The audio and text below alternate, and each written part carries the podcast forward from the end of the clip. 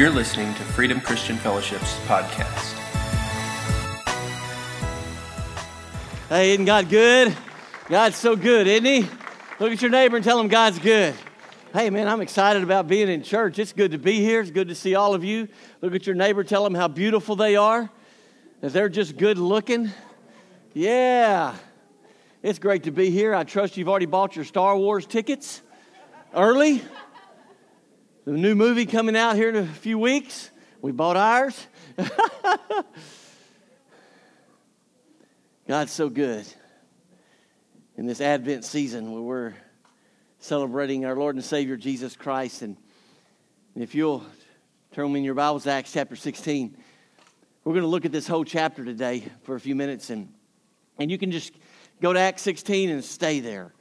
And. Uh, I'll be sharing a few other scriptures, other places, but the bulk of everything we're talking about is from right here in Acts chapter 16. And the title of the message is The Prisoners Are Listening. The prisoners are listening.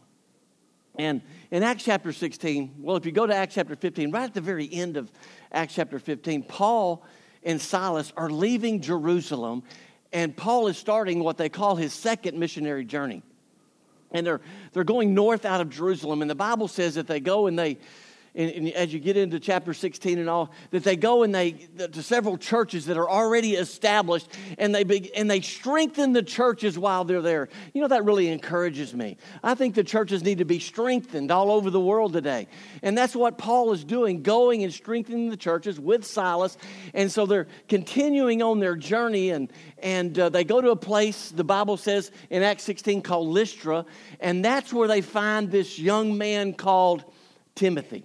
And all of us have, that have been in church for a while have heard of Timothy. Maybe you haven't, you're not a regular church goer, maybe you're new to this thing. And, and, and let me say, we're talking about the early church that was established a few thousand years ago. And Paul was just a man that was chosen by God to carry this good news to, to the Gentiles, to, the, to those places, and even went to the Jews some in the synagogues and talked with them. But he was chosen, handpicked by God to carry this good news to people who had never heard it before.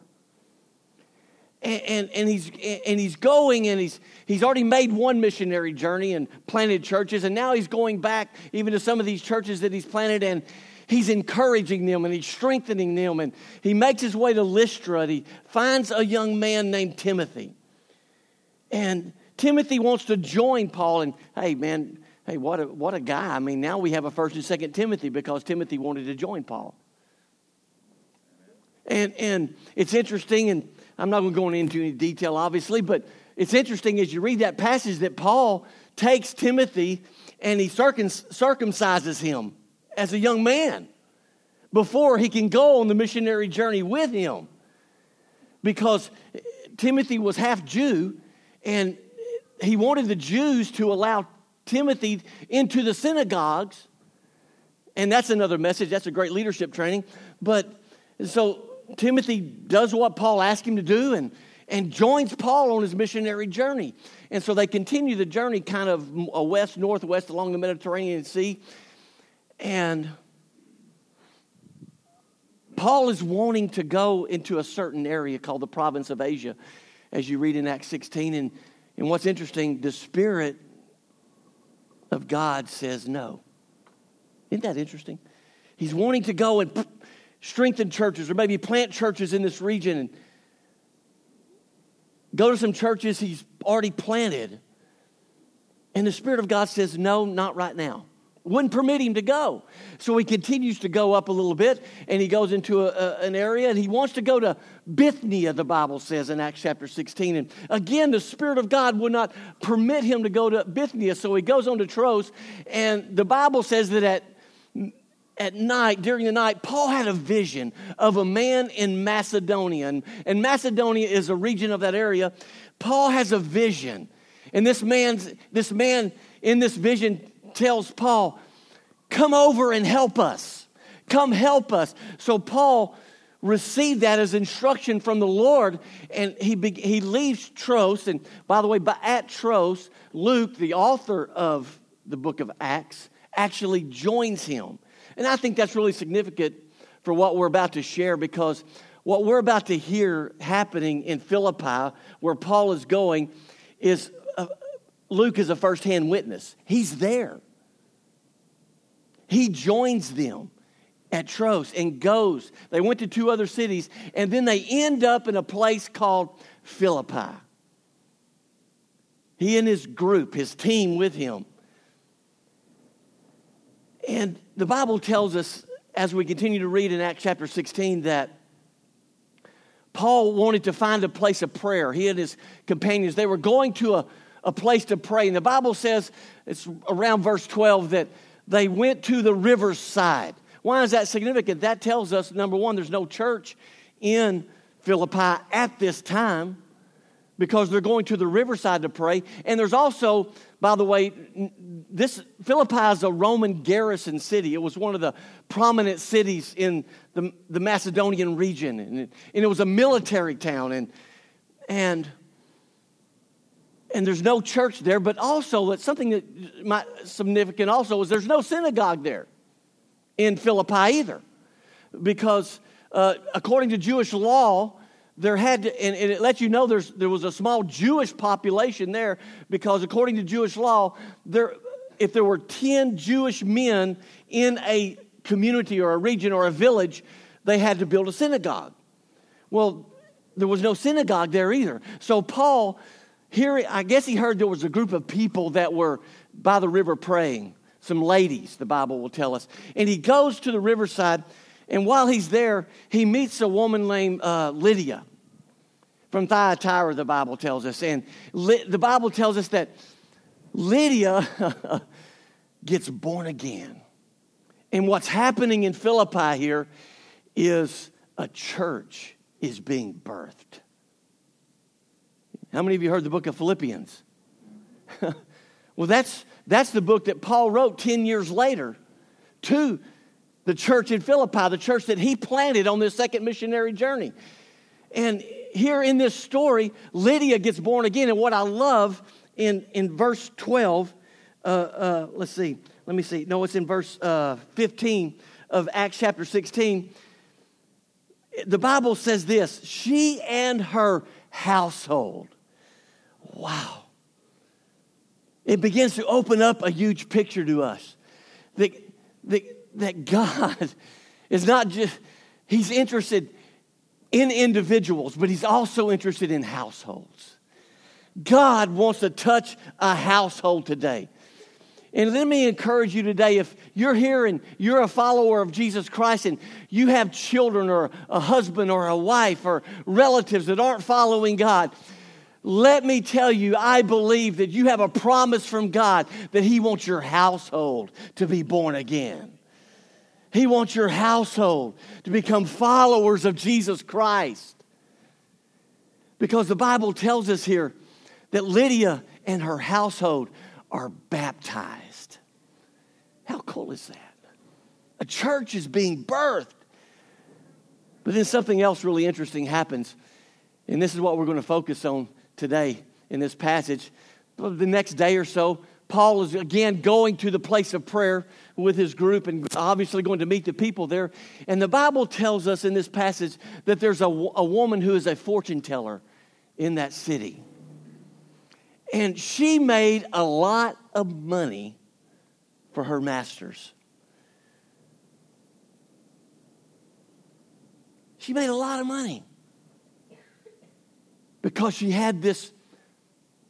I don't want to get used too many, uh, like what we'd call religious terms, but she had this spirit of divination on her where she could tell people's future. She was a fortune teller. We all heard, uh, heard of them. You know, I heard one time that fortune telling was one of the most wealthiest businesses in our country. How sad. But you know what that lets me know? That people are looking for purpose, looking for hope. But this lady made her masters a lot of money and so she starts following around paul every day and that, his group and she starts saying these are servants of the lord They are sent here with a message of salvation. They're here, they carry the message of salvation. Paul and his companions are servants of the Lord, and they're carrying this message of salvation. And every day she was doing this. Every day she was doing this. But her motivation was wrong. Really, it was, she, it was wrong. It was coming from the wrong spirit. So finally, the Bible tells us that Paul got exasperated with her. he got upset with this woman. Let, us let's, let's, let's go ahead and read it, six, verses 16 through 18. It says, One day as we were going down to the place of prayer, we met a slave girl who had a spirit that enabled her to tell the future. She earned a lot of money for her masters by telling fortunes. She followed Paul and the rest of us, shouting, These men are servants of the Most High God, and they have come to tell you how to be saved. Sounds pretty spiritual, doesn't it? wow. But, the, but this went on day after day, the Bible says, until Paul got so exasperated that he turned and said to the demon within her. Now, it's important, and we're not going to talk about this today, but it's important to notice he said to the demon in her, not to her. Paul wanted to set her free, and he did. He said to the demon in her, I command you in the name of Jesus Christ to come out of her. And instantly it left her. Amazing story here. But you know what happens after this? Her masters got ticked off. they got upset at Paul. Why? Because she was delivered now from this evil spirit and she had brought them, uh, she had made them wealthy. Through her, they had become wealthy, the Bible tells us. And Paul cast that spirit out. He set this woman free. And these men, these masters, they got angry at Paul and his team. And this is what happened to them as a result of that in verses 22 to 24. It says, A mob quickly formed against Paul and Silas, and the city officials ordered them stripped and beaten with wooden rods. They were severely beaten, and then they were thrown into prison. The jailer was ordered to make sure they didn't escape, so the jailer put them into the inner dungeon and clamped their feet in the stocks. Wow. Really, they were wrongfully accused here and they were beaten and cast into prison. And most of us that have been in church for a while know this story, but because what happens next is something that I, I'm still trying to wrap my heart and my mind around. Because these guys, Paul and Silas, did something in this inner prison, having been beaten, their feet put in stocks, they did something that just is kind of mind blowing. The Bible says in verse 25, around midnight, Paul and Silas were praying and singing hymns to God, and the other prisoners were listening. They begin to pray and praise God in that inner dungeon. That was their response to being thrown into prison, to their backs being beaten with rods, to being wrongfully accused. Their response was to pray and to praise God in the inner dungeon. That just is amazing. That kind of baffles my mind. No praise and worship team to get them motivated. Come on, somebody. they didn't have a congregation. Well, they did have a congregation, it was prisoners. it wasn't a bunch of other Christians around them saying, Come on, you can do it, you can do it, you can do it. I like that. We need each other. Don't get me wrong. But they begin to pray and to praise God in that prison. And man, all week long I've been meditating on this passage and, and uh, looking at this passage of Scripture and And I knew God wanted me to speak from this passage, but I just couldn't, I couldn't just identify clearly what I, I needed to say today and what God wanted me to communicate. And so Friday morning early, I was praying and I said, God, I asked God, put this thing together for me. And I, I had been, I'd been sick for a few days, and uh, I hate being sick. Oh, with a passion. My wife says amen because I'm a big baby when I'm sick. I, I admit it. I know I'm a sissy. Uh, you know, uh, men are just that way. I've heard that. Her, Margaret was telling me that her husband used to be that way, and and and but I, man, I am. I, I mean, I whine. I complain. I mean, I hate being sick. I don't like being slowed down. Is the thing. And and uh, and so I was feeling a lot better. I'd called some prayer partners or texted some prayer partners and said, "Pray for me." And I, I honestly, honest prayer works, people, because I, right after I texted them, I started feeling better. Bam, bam, bam, bam. And Friday morning, I was feeling a lot better, and, and I was up praying and asking God about this message, and, and I, I like to go, I like to go to the gym. And I'd missed several days, you know. I'm, it's kind of something I try to be committed to. And I'd missed several days, and I know you're out there and you're looking and saying, "Yeah, I can tell, Pastor Ken, you go to the gym." But, uh, but you know, I was it's kind of funny. One day, I just I thought about this. One day, we were we like to joke around in the office, the staff and stuff. Pastor Andy and Pastor Justin back there. And one day, I come into the office and and uh, and I I looked at I looked at them and and I said, and I was looking serious, you know, and I said, I told told Pastor Andy and Justin, I said, I got arrested today. And boy, you know, Pastor Andy, he gets that look on his face like, oh my goodness, this, I don't need this. A staff member getting arrested, you know. He gets that serious look. I said, yeah, I was leaving the gym and I had sleeves on my shirt, so the cop stopped me and arrested me for carrying two concealed weapons. And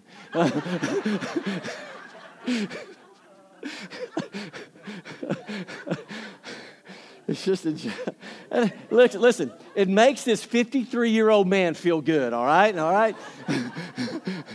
it just makes, because I can tell this body's just kind of slowing down a little bit, you know. And, and so just a joke about it, make fun of it. I cut up with my family about it. They get tired of it, you know. My kids roll their eyes. They're like, Dad, shut up. And, but I was on the way, I went, on the way to the gym and I just felt good about getting there. And so I walked into the gym and I guess I just had this look on my face because there's this African American gentleman there that's pretty, he's a little bit taller than me and he's really pretty stocky build and he's a financial advisor in Port Arthur and he is a motivational speaker some and he knows I'm a pastor and different things. And I walked into the gym and he's there and he's the same age as I am.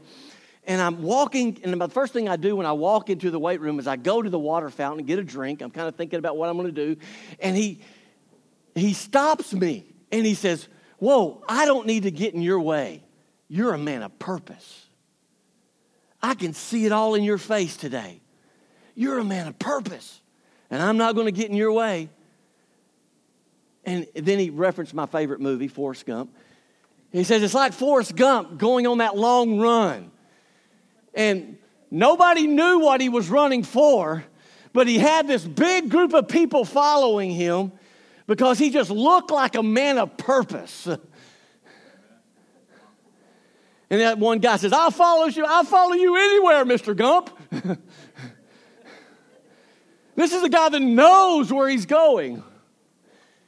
But he had no clue. He just looked like he was somebody, a man of purpose. And from that encounter at the gym, it just exploded in my heart. How Paul and Silas could pray and praise in that dungeon after being beaten.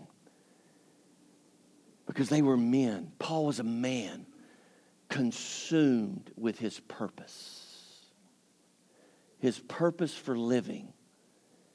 He was consumed with his purpose for living. And I used to say it this way Paul and Silas could pray and praise inside that prison because the prison was not on the inside of them, but prayer and praise were on the inside of them. But now I had, I've had to change it and say it this way Paul and Silas could pray, pray and praise inside the prison because the prison was not on the inside of them.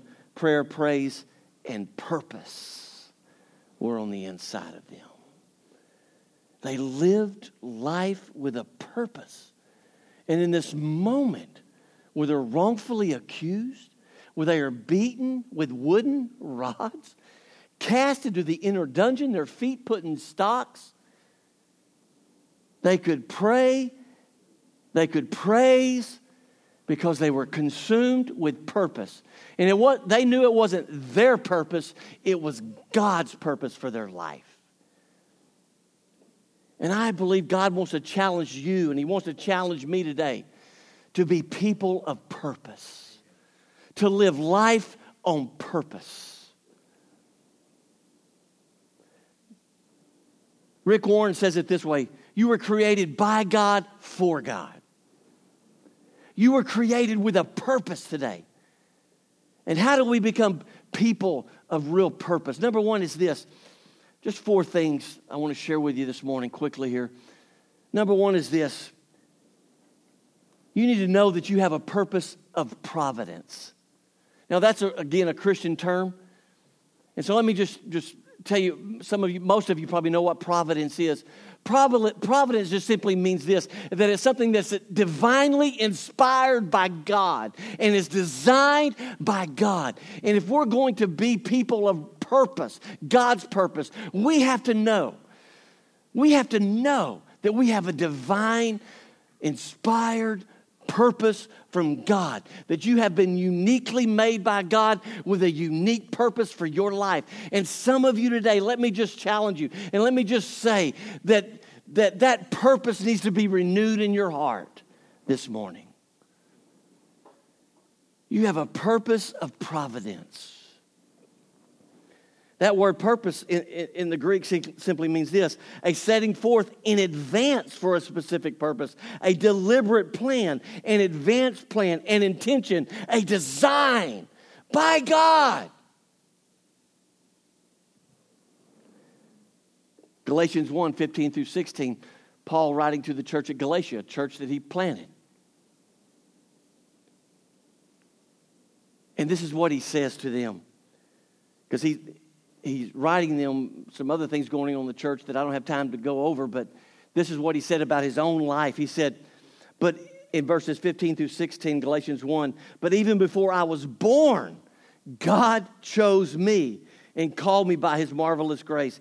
Then it pleased him to reveal his son to me so that I would proclaim the good news about Jesus to the Gentiles. When this happened, I did not rush out to consult with any human being, he said.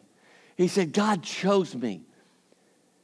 God chose me. And I don't know what the circumstances of your birth are today.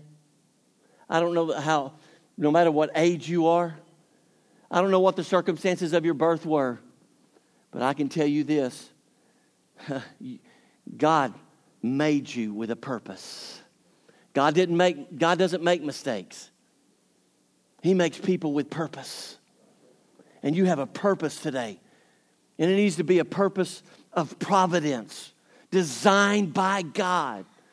Even Jeremiah, the Old Testament prophet, writes in Jeremiah chapter 1, verse 5, it said of him, that God spoke to him and said, I knew you before I formed you in your mother's womb. Before you were born, I set you apart and appointed you as my prophet to the nations. What was he saying? I've got a purpose of providence. God set me apart even before I was born. And I challenge you today to connect with that purpose for your life, God's purpose for your life, to know that you're not an accident, to begin to live life out of that purpose.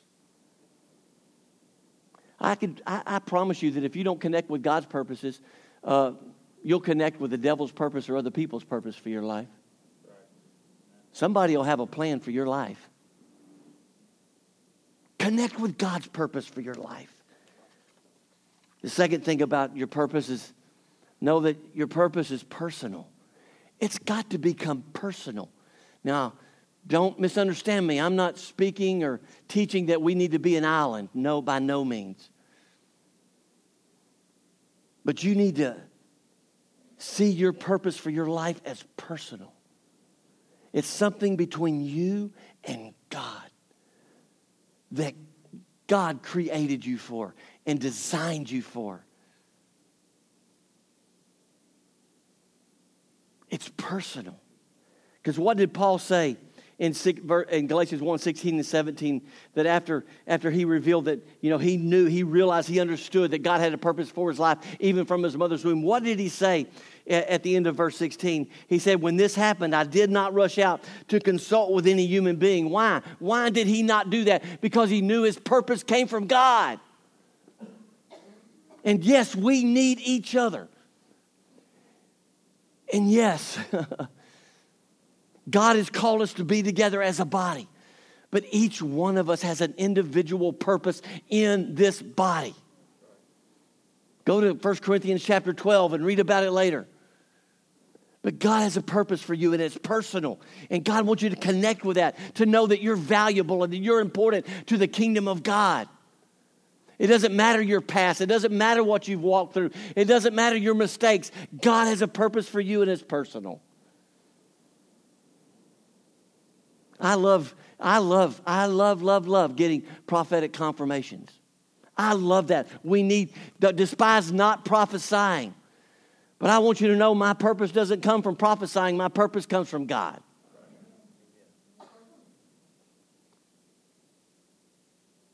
This woman was going around, what, wasn't she, wasn't she kind of saying what their purpose was, this woman?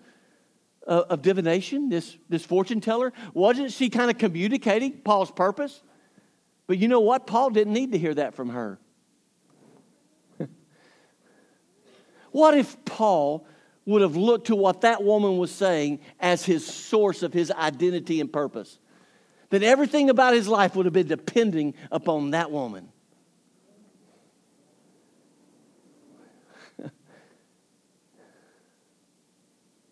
That wasn't his source. That wasn't his identity. It came from God. Your purpose is personal, and you need to own it. Take ownership of that purpose that God has put inside of you. You are unique, and God has uniquely designed you for a purpose. Justin, will you come? Own it.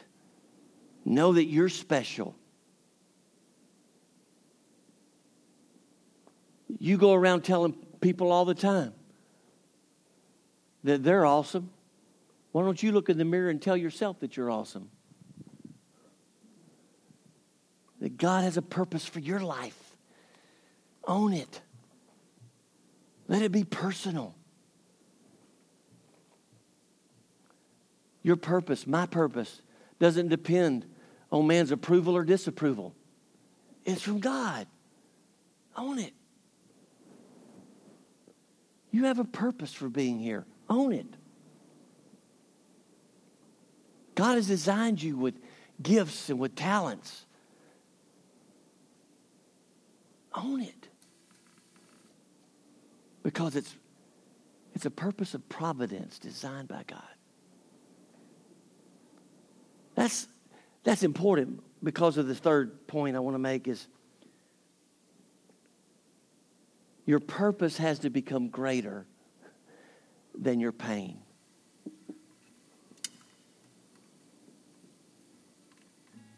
Everybody, look here, real quick. Look at me. Look right here. Your purpose has to become greater than your pain. How could they withstand a beating and cast into the inner dungeon? and then pray and praise because their purpose was greater than their pain. Every one of us experience painful moments in life. Every one of us. But the purpose has to become greater than the pain.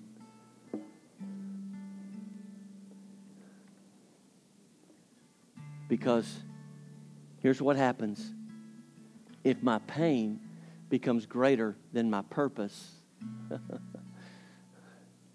my purpose ends up in the parking lot of pain and it just stays right there.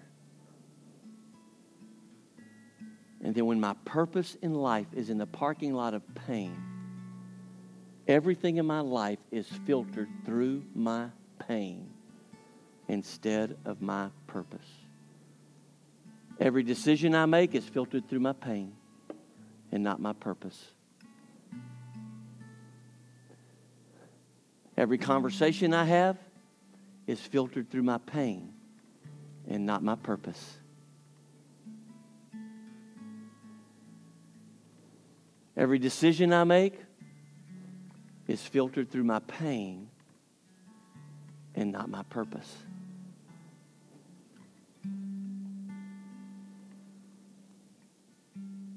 Everything I do for the church is filtered through my pain and not my purpose. My purpose is parked in a parking lot of pain.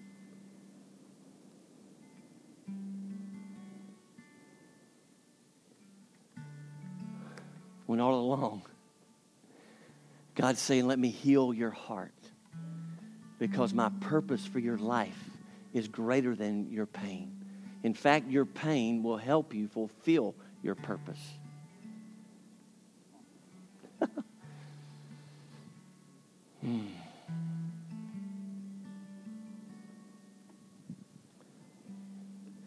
God's purpose for your life, again, is greater than your problems. God has a purpose behind every problem.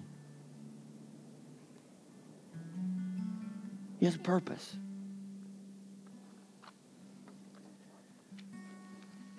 When your pain becomes greater than your purpose, here's what happens. Follow me.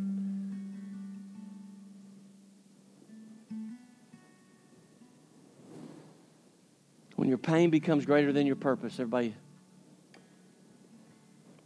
here's what happens.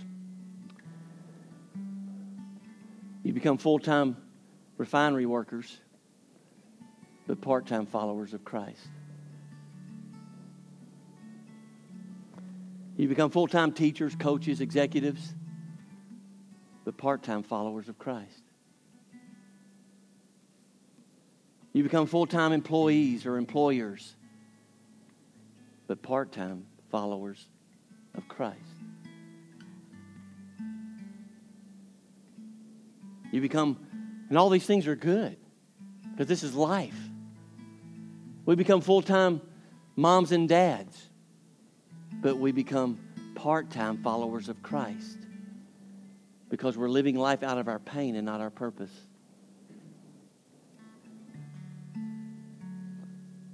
We become full time retired people and part time followers of Christ.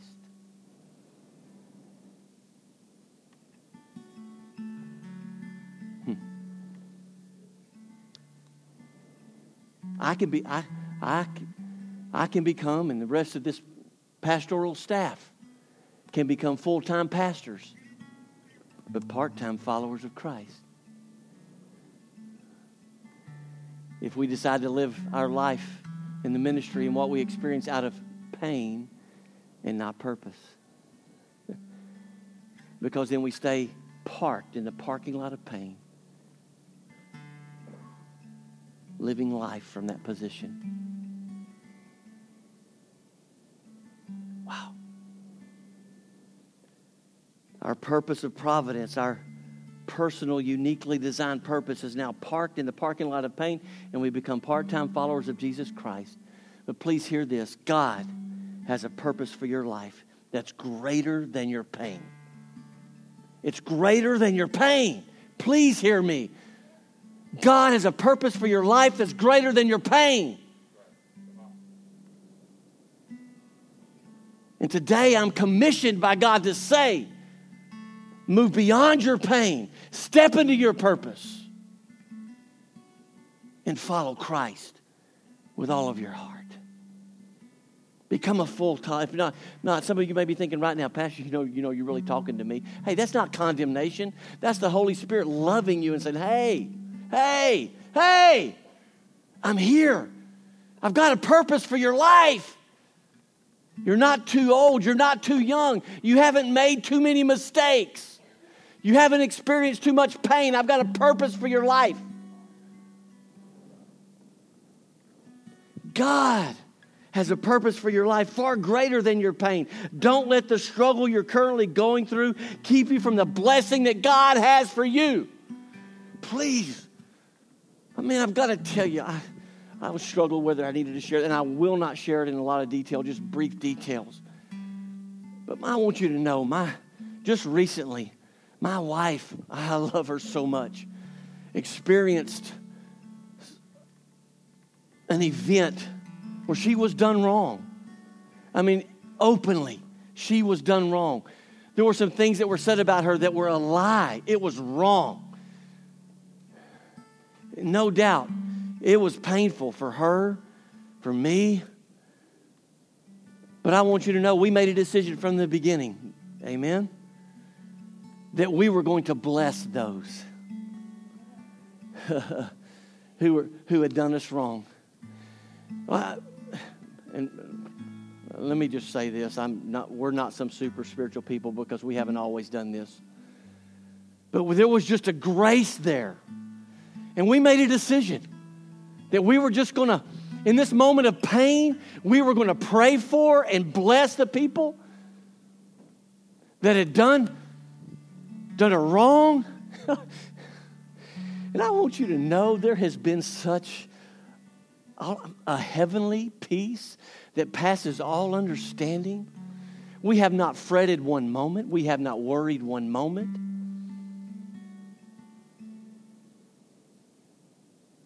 And not because we're someone special, but just because we made a decision to say, listen, our purpose is greater than our pain. And man, I want you to know when you do that, God begins to do some incredible things because it happened to Paul and Silas in that prison cell. The Bible says an earthquake, earthquake came and it shook the foundation, and the prison doors were open, and the shackles that were on them and the other prisoners in the prison was loosed. Because here, here it is, the last point. Stay with me, don't go anywhere. Here's the last point because your purpose is about people. Wait a minute. I'm the one in pain here, but I promise you, God wants to use your pain to touch other people. Your purpose is about people. Your purpose, your purpose of providence that you t- that's personal, that God uniquely designed you for. And even though you've experienced pain, your purpose is about people. Why? Because the Bible says that when Paul and Silas were singing and praising, what does it say? See, I could have titled this Purpose, but really, this is about people. the Bible says the prisoners were listening to them. Man, I want to get passionate about this. I want to spit everywhere. I want to jump. Can I tell you that people in your moment of pain are listening to you? And what are they hearing?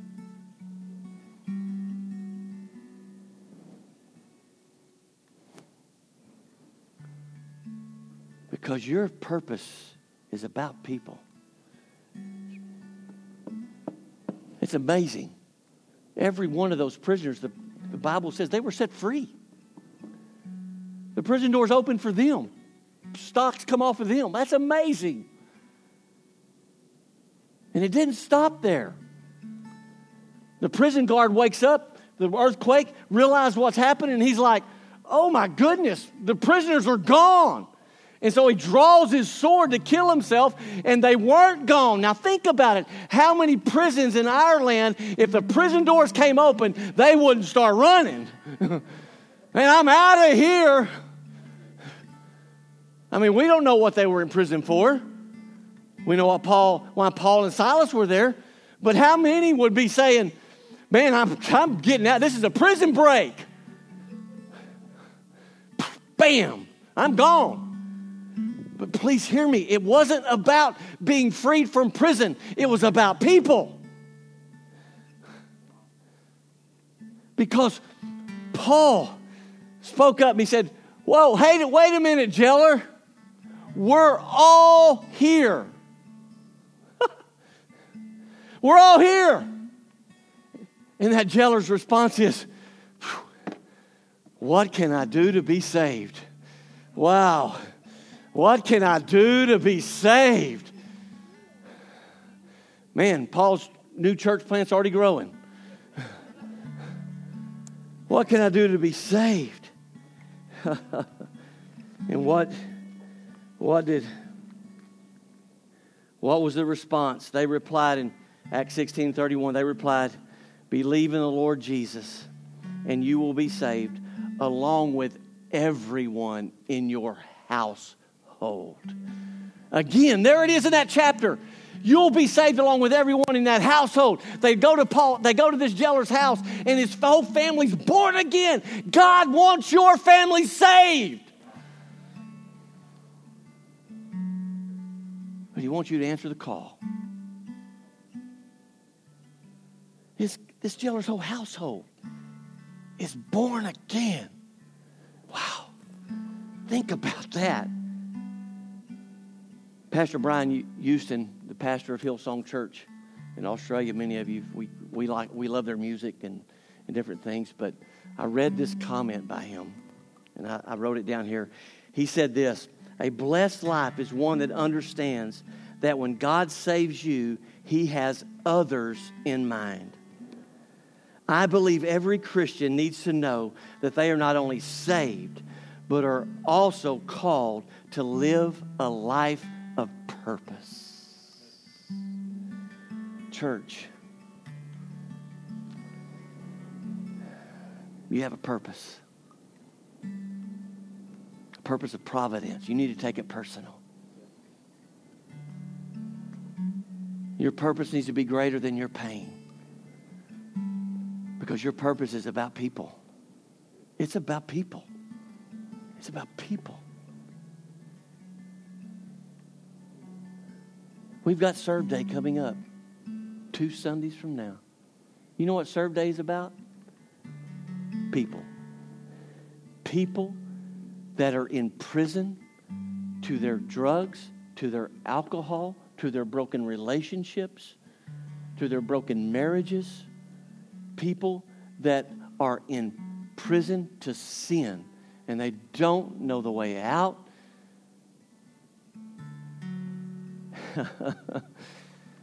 and God, those prisoners, they are listening to what we're saying. And I pray that on Serve Day, they hear a loud voice coming from Freedom Christian Fellowship.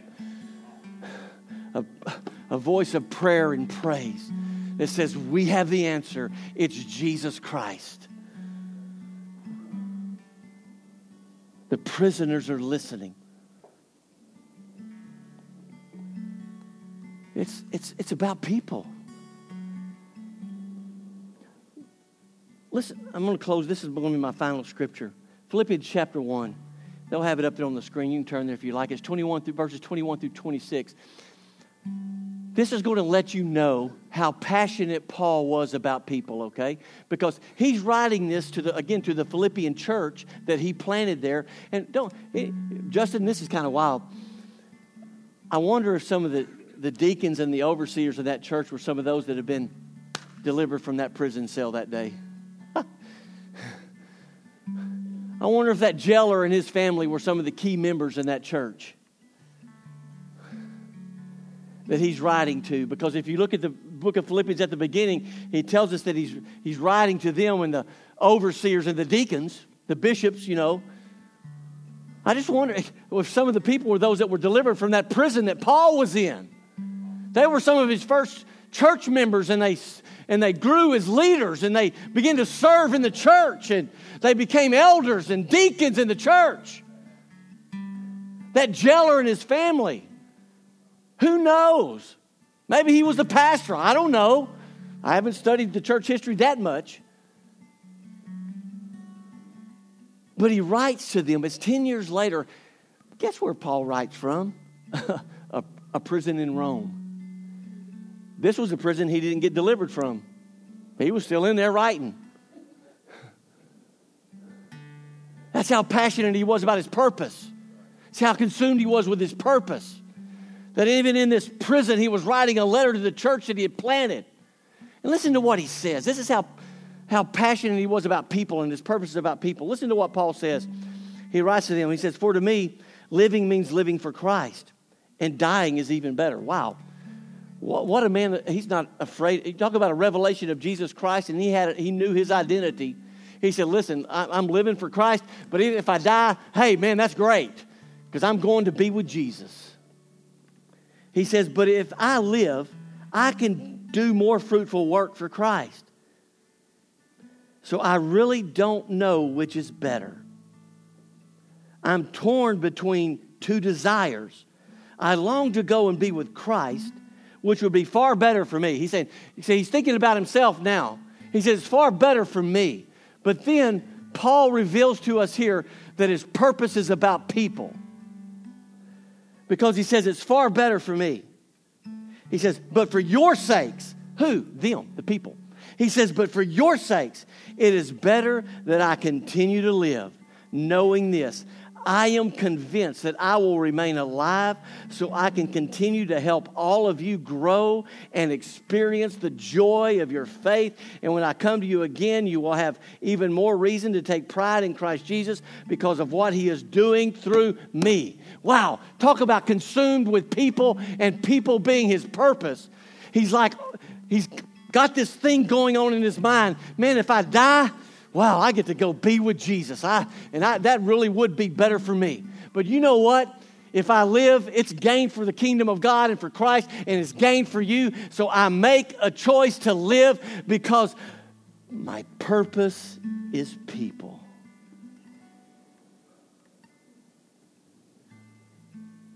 Wow.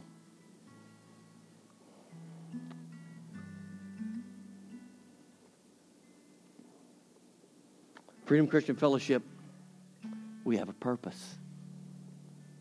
This church has a purpose. It didn't come from man, it came from God. It came from God, not man. God uses man to fulfill his purpose. But the purpose of Freedom Christian Fellowship came from the heart of God. It's a purpose of providence, a design by God as a church. Our purpose, it's personal. God has a, a design for this church. It's personal. He has a plan for this church. It's personal.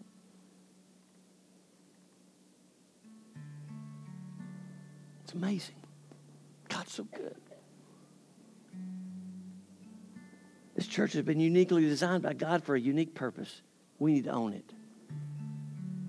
We need to own it. We need to own it. Our purpose must be greater than our pain. Got to be. We can't be parked in the parking space that says pain Our purpose has to be greater than our pain. Because our purpose is about people. Day, it's about people. The prisoners are listening. The prisoners are listening all over this community, all over this region. They're listening. I promise you, people are hurting. They are hurting. They are hurting. They are hurting. And the purpose of this place must be greater than our pain. Must be greater than our pain. We must see it as a purpose of providence and something that's personal for us. Yeah. Will you stand? In this Advent season, why don't you go ahead and join hands with your neighbor? and Just kind of hold their hand there in this Advent season, you can see this message all through the scriptures. You can see Mary. She had a purpose of providence. The angel showed up and said, Boop, you're pregnant. Jesus. That's a, that's, a prov- that's a purpose of providence if there ever was one right there. And you know what? It's personal. Mary, it's you. I've chosen you to carry him. And I'm telling you, I'm telling you, Mary's pregnancy caused her some pain. Not just because she was pregnant with a baby and all that endures, but ridicule from the Jewish community, outcast because she wasn't married. Her purpose cost her some pain. But you know what? She realized her purpose was greater than her pain. because her purpose was about people, because she was carrying the Savior of the world inside of her. Jesus Christ Himself had a purpose of providence, it was personal. He's the only one that could die on that cross, but He had to be born before it could happen. And it cost Him, it was painful. But he realized his purpose was greater than his pain because his purpose was about people. And so he died on that cross and then he was resurrected from that grave. Man, I, I, I promise you, I'm not going to do it, but I could preach for another hour on this. We have got to get connected with our purpose. And I know you are, and I know you will. And it's about people. Father, in the name of Jesus, thank you for this word today. God, I thank you for this church. I thank you for these people individually. God, you care about every individual person in this place, in this world. You care about Freedom Christian Fellowship. God, and I pray right now for every person here that says, you know, Pastor, I don't really don't know Jesus Christ, and I want to know his purpose for my life. That's where it begins, is knowing Christ. And Father, I pray for every person here. I believe that your Holy Spirit is drawing them right now to Jesus. And Father, just as Paul told that jailer, just believe on the name of Jesus Christ, and you and your household will be saved. That that's what they need to do today is believe on Jesus. That he loves them. And they need to confess it with their mouth. Mm. And God, they'll be saved. It's just saying, I believe, Jesus, I need you. If you're here today and that's you, pray that prayer right where you're standing. But maybe you're here today and you're a believer. And Father, every person here that's a believer, and Father, they've got disconnected with their purpose. They, and they and I have been there, Father. I've been in that place of pain where my pain became greater than my purpose, God. And I thank you for de- delivering me from that place. And, and God, but for every person in, within the sound of my voice today that they're pain right now is greater than their purpose. God, I pray that there will be a healing in their life and there will be a renewing of your purpose in their heart. And God, they'll begin from this day forward to live this life with purpose, to know that you have a plan for them, God. Heal their hearts.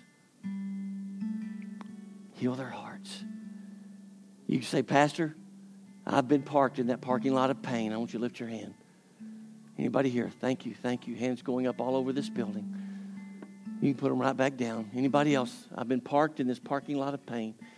God wants to touch you today and heal you. Thank you, sir. Thank you for doing that. Took a lot of courage for you to do that. Thank you. Anybody else? I've been parked in this parking lot of pain. Thank you, sir. God has a purpose for your life. Right now, I'm pray. We're going to pray that God will heal every heart and every life. And if you're here today and you prayed that prayer for the first time, asking Jesus into your heart, saying, Jesus, I believe in you, you've never done that, I want you to know you've been born again. And before we leave this place today, here's what I'm going to ask you to do: is stop by our information center back there. Nobody. We're not. We're not going to uh, embarrass you in any way, but we do have some information for you. And just tell that person back there that, hey, I accepted Christ today and we're going to celebrate with you. But we're going to pray for every person here that says, Pastor, I've been living in a place of pain and I really haven't been fulfilling my purpose. I'm going to pray that that be renewed. I know it will. So that you, begin, you can begin to pray and praise and you can see do God, God do great things. Church work, it's about people. God has a purpose for you. It's about people. Father, in Jesus' name, right now, heal every heart. Heal every heart. And we, I just know, God, is supernatural and it's personal. And God, I ask by the power of your Spirit that you do so. And I ask this in Jesus' name. And everybody said, Amen. Put your hands together and give him praise, all right?